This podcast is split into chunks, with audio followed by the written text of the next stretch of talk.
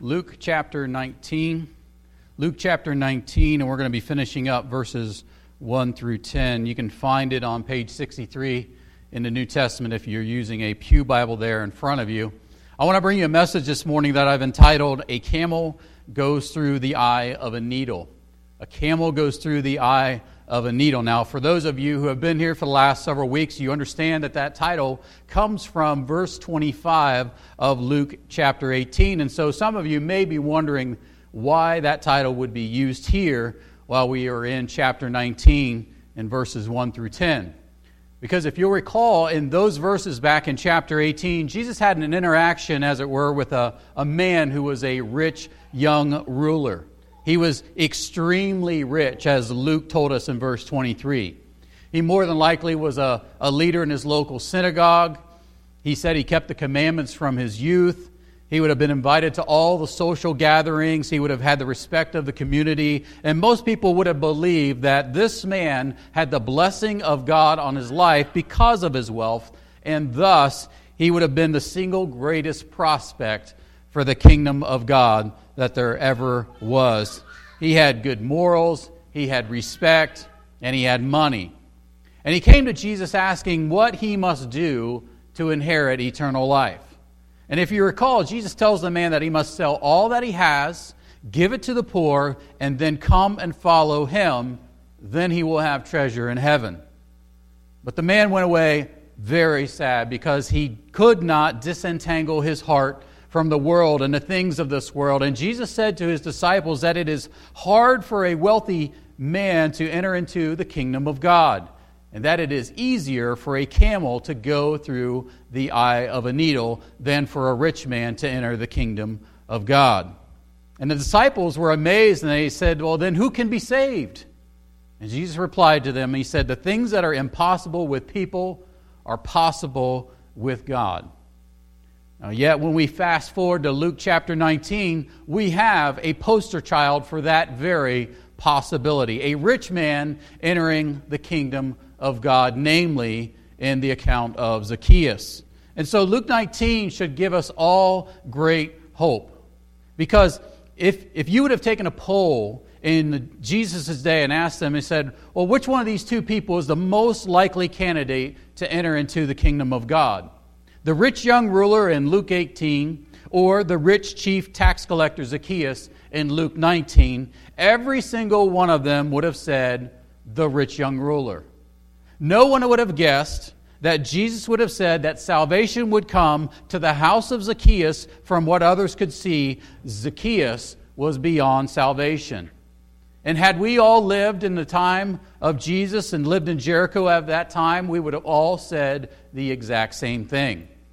And so, what Luke is recording for us here in these verses is the real and transformative power of God in converting a sinner unto righteousness and the supreme manifestation of God's grace through Jesus Christ. Or, in other words, we're watching a camel go through the eye of a needle. We're watching what is impossible with man be possible with God, namely the conversion of the most unlikely candidate for salvation in Zacchaeus. So I want us to finish up this section this week, beginning in verse 1 of Luke 19. If you're there with me in your Bibles, I want to invite you to stand, if you're able to do so, for the reading of God's Word. This is the inspired, inerrant, and infallible Word of the living God. And it says this He entered Jericho and was passing through. And there was a man called by the name of Zacchaeus. He was a chief tax collector, and he was rich. Zacchaeus was trying to see who Jesus was and was unable to because of the crowd, for he was small in stature.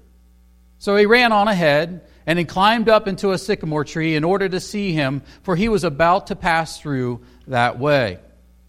When Jesus came to the place, he looked up and said to him, Zacchaeus, hurry and come down, for today I must stay at your house. And he hurried down and came down and received him gladly. And when they saw it, they all began to grumble, saying, He has gone to be the guest of a man who is a sinner. Zacchaeus stopped and said to the Lord, Behold, Lord, Half of my possessions I will give to the poor, and if I have defrauded anyone of anything, I will give back four times as much. And Jesus said to him, Today salvation has come to this house, because he too is a son of Abraham. For the Son of Man has come to seek and to save that which is lost. Let's pray. Father, this is your word. And we pray that your word would go forth and change us to conform us into the image of your glorious Son.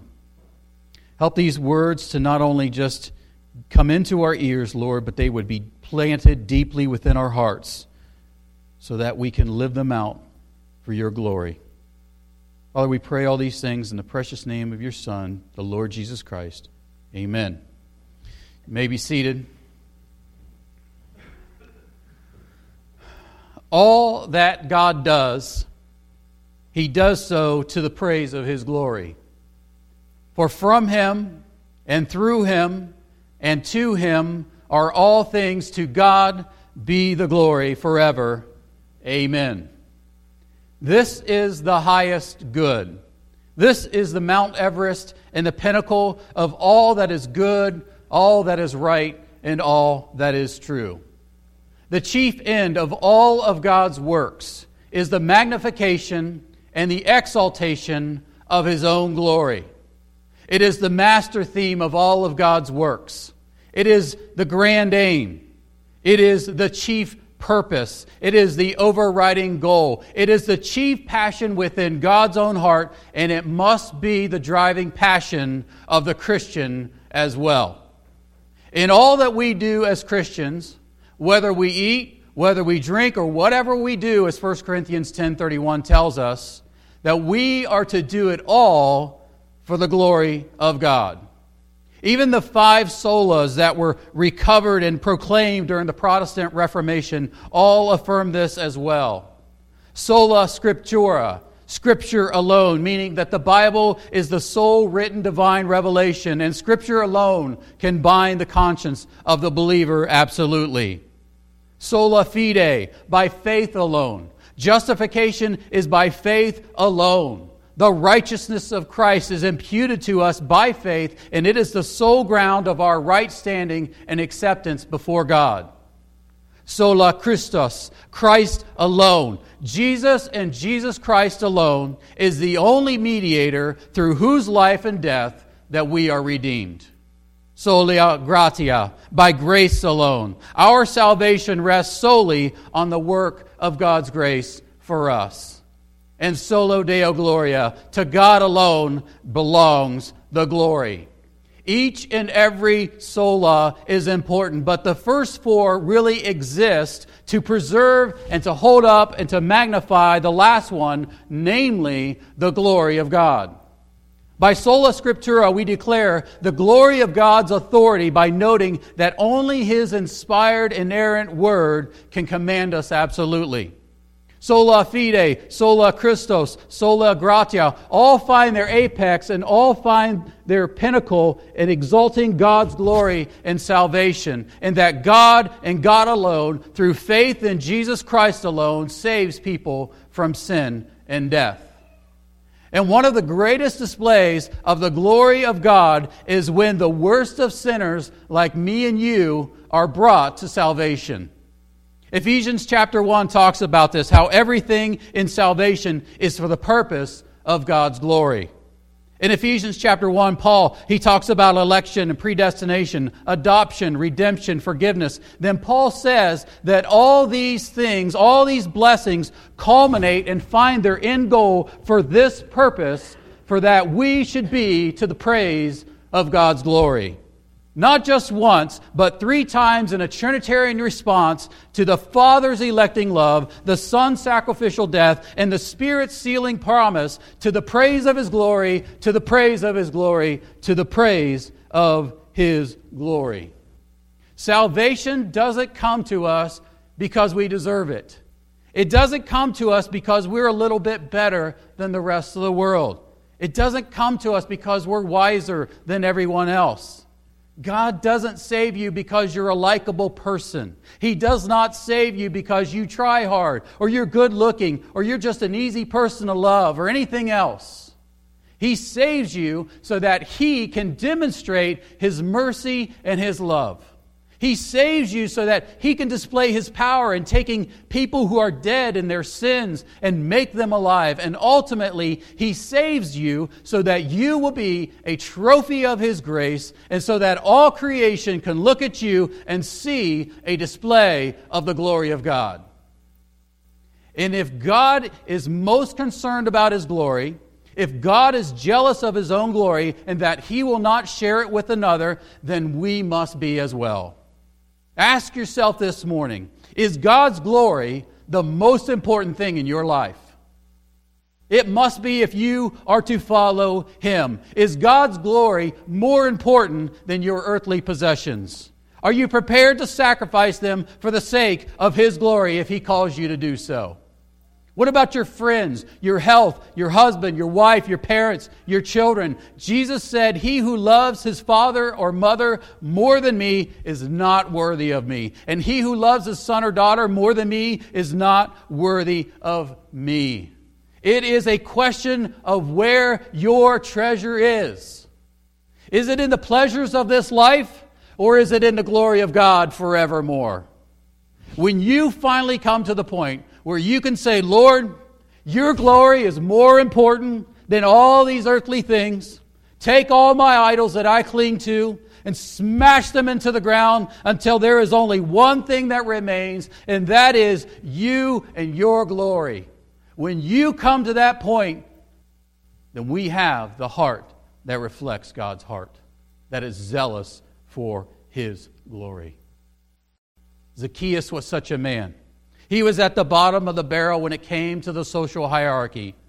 A beggar had more respect and more clout than he had, and they would have had zero. He would have been a negative. And yet, he realized that to live for the glory of God meant that he had to let go of all that he trusted, all that he had desired, all that he felt that gave him joy, and he had to give it up and live for the glory of God.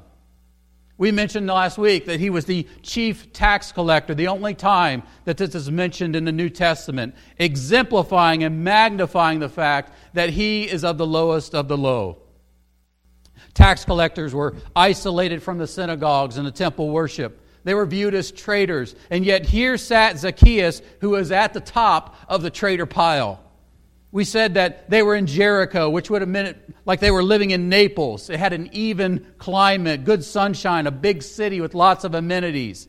It smelled as good as it looked with all the roses and the balsam plantations. It sat on a major trade route, meaning that it had a lot of money coming in and going out of it.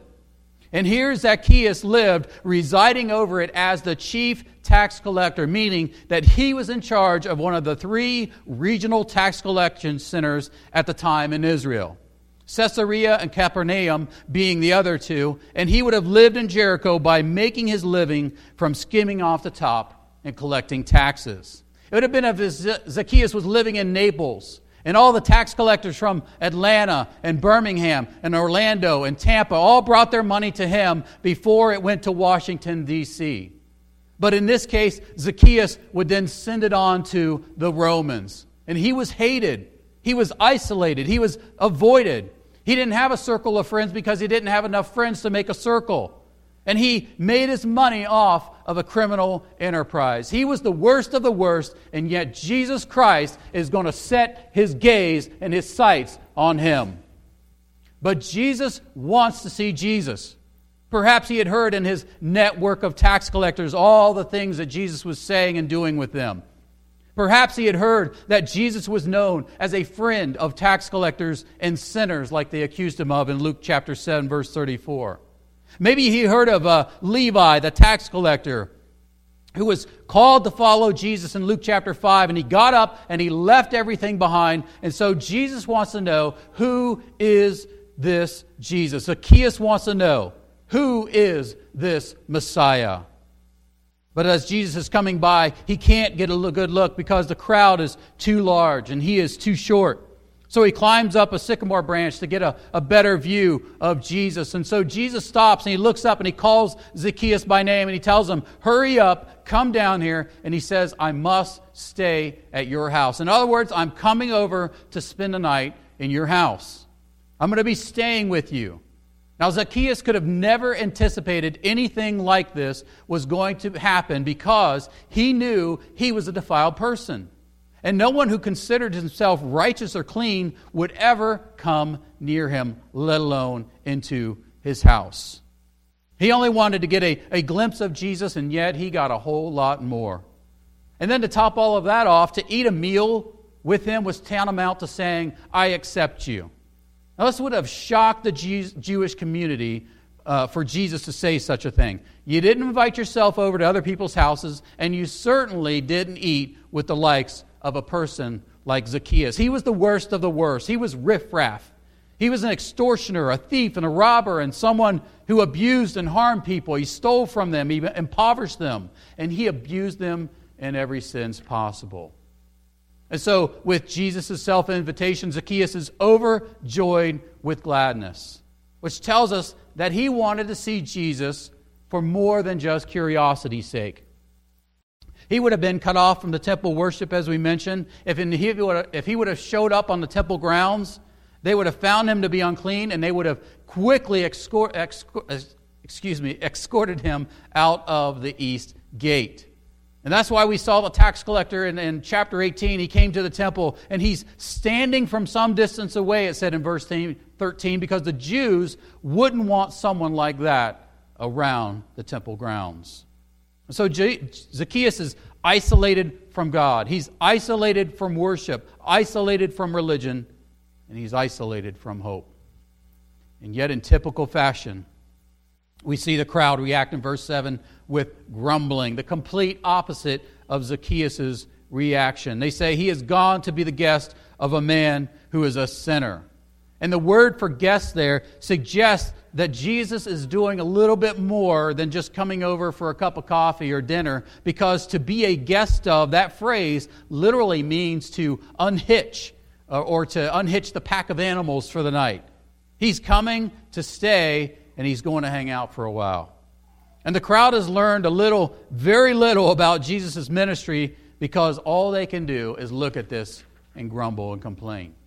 That's where we left off with Zacchaeus jumping down out of the tree and getting ready to host the Lord Jesus Christ into his home. But then look in verse 8 with me, where it says, Zacchaeus stopped and he said to the Lord, Behold, Lord, half of my possessions I will give to the poor. And if I have defrauded anyone of anything, I will give back four times as much. Now, something dramatic just happened between 7 and 8. You went from a man who was an extortioner to a philanthropist. You've got a man who lived as a thief and now he wants to give. You've got someone who spent his life padding his pockets with dishonest gain, now wanting to be charitable and to make restitution. In other words, what Zacchaeus is saying here is, is that what I care about in my life has radically changed. What I value in life is completely different. I don't want to steal from people anymore. I want to see the poor's uh, afflictions alleviated. I want to make restitution to those who I've defrauded, even if it costs me greatly. And this is really just evidence that Zacchaeus' heart has been changed because he wants to engage in good works. Not that the good works are going to get him into heaven, but this is evidence that his faith will. Paul said in Romans 3:28, "For we maintain that a man is justified by faith apart from the works of the law." In other words, we aren't saved by good works, but we are saved unto good works. The fruit demonstrates the root. You remember what James said in James chapter 2. He said, "Faith without works is dead." It says in Ephesians 2:10, that you were saved unto good works, which God has, uh, has before ordained that you should walk in them. This is a natural consequence of supernatural transformation. And this shows us that the demands of the gospel are intensely practical, so much so that they include a reorientation of our material possessions.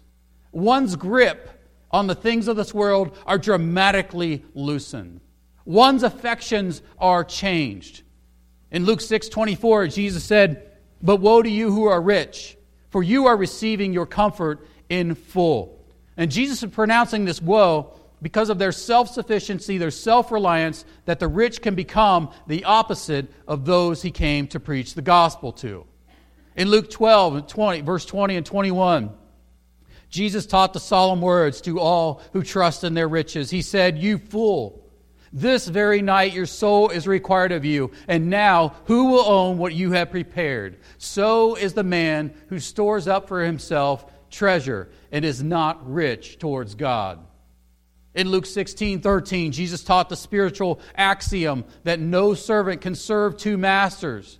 For either he will hate one and the other one he will love, or else he will be devoted to the one and despise the other. You cannot serve God and wealth. Jesus said over and over and over again that it is absolutely useless to talk of loving him, of having faith in him, of trusting him, of knowing of the sweetness of His grace and talking of the assurance of the glorious hope of heaven unless it makes a radical difference in your attachment to the things of this world. Zacchaeus was such a man. He recognized his sinfulness. He recognized that he has defrauded people, and he says, I'm going to give back fourfold. Now, why did he say fourfold? Because in Exodus 22 1, if you rob someone with violence, and destruction, a fourfold response was required of you. He could have cited Numbers 5, which simply required one fifth or a 20% restitution. But Zacchaeus went to the max. He said, You know what? I've done this. I am guilty. I've done it violently. I've done it destructively. I did it all for myself, and I will gladly pay it back to the max. He knew his Old Testament law. And this is evidence of his renewed heart and his transformation. This stands in such a stark contrast to the rich young ruler who wanted to know what's the minimum that he could get away with to, eternal, to gain eternal life. It's not, oh, is that what I'm supposed to do? How little can I do and get away with it? How little can I obey and still be considered a Christian? How close can I walk to that edge? It's look, just show me the maximum demonstration of obedience, and that is what I want to do. This is the real deal. And he was determined to do more than he was asked and more than the law required. And there wasn't any law that said, give half of everything you have to the poor. He would have probably given more, but he needed to keep half because he was going to pay back 400% of what he had defrauded people to the maximum of the Old Testament alliance, allowance. This is the kind of obedience that marks one who has denied himself, he is taking up his cross, he is following Jesus Christ, and he doesn't live on the minimal, but he lives on the maximum level of obedience. Are you living to the maximum level of obedience to the Lord Jesus Christ this morning? Are there things in your life that you are holding on to from your old self that you still haven't let go of? Are you denying yourself, taking up your cross daily, and following after Him? Are you dressed for battle, having put on the full armor of God, so that you will be able to stand firm against the schemes of the devil? Are you living to the maximum level of obedience to the Lord Jesus Christ. Thomas Chalmers was a Scottish preacher, a professor, and a leader in the 19th century. And he was a leader of what became the Free Church of Scotland, formed in 1843. And he preached a famous sermon called The Expulsive Power of a New Affection. And the idea behind that sermon was simply this that you can't fight a sin that you love, you can't fight an idol of the heart, you can't fight a desire that is set on the wrong place by some sort of simple act of just willing not to do that thing. You have to have a new affection, a greater power that motivates you to love that thing, to focus your desires on that affection rather than on, uh, on that idol, rather than on that sin, and rather that old desire. And Chalmers, in that message, he talks about when a person is converted, you have a new affection. Your heart is set on God. Your heart is set on Christ. It's changed by the gospel so that who you worship is now different. You don't worship you, you worship God. You don't love this world and use God, you use this world and you love God. And what we see in this story is the evidence of a new affection in Zacchaeus' heart. Whereas he had been a rich man and he had been made wealthy by unsavory and unscrupulous means. Suddenly, all of a sudden, he is on fire for Christ. He's giving away the stuff that was the object of his old affection. Now, you remember when Jesus, that Jesus had said to the young, young, uh, rich young ruler, he said, Give all of your goods to the poor, sell it all, give it all to the poor, and follow me. And that passage, by the way, or this passage, by the way, is proof that Jesus' theology of possession was not that Christians have no right to own any of them. It wasn't a certain percentage that Jesus was going after, but the point was is that money and possessions were no longer Zacchaeus' God. And as a result of that, look what Jesus says to him in verse 9. He says, Today salvation has come to this house because he, too, is a son of Abraham. In other words, we all just watched a camel go through the eye of a needle.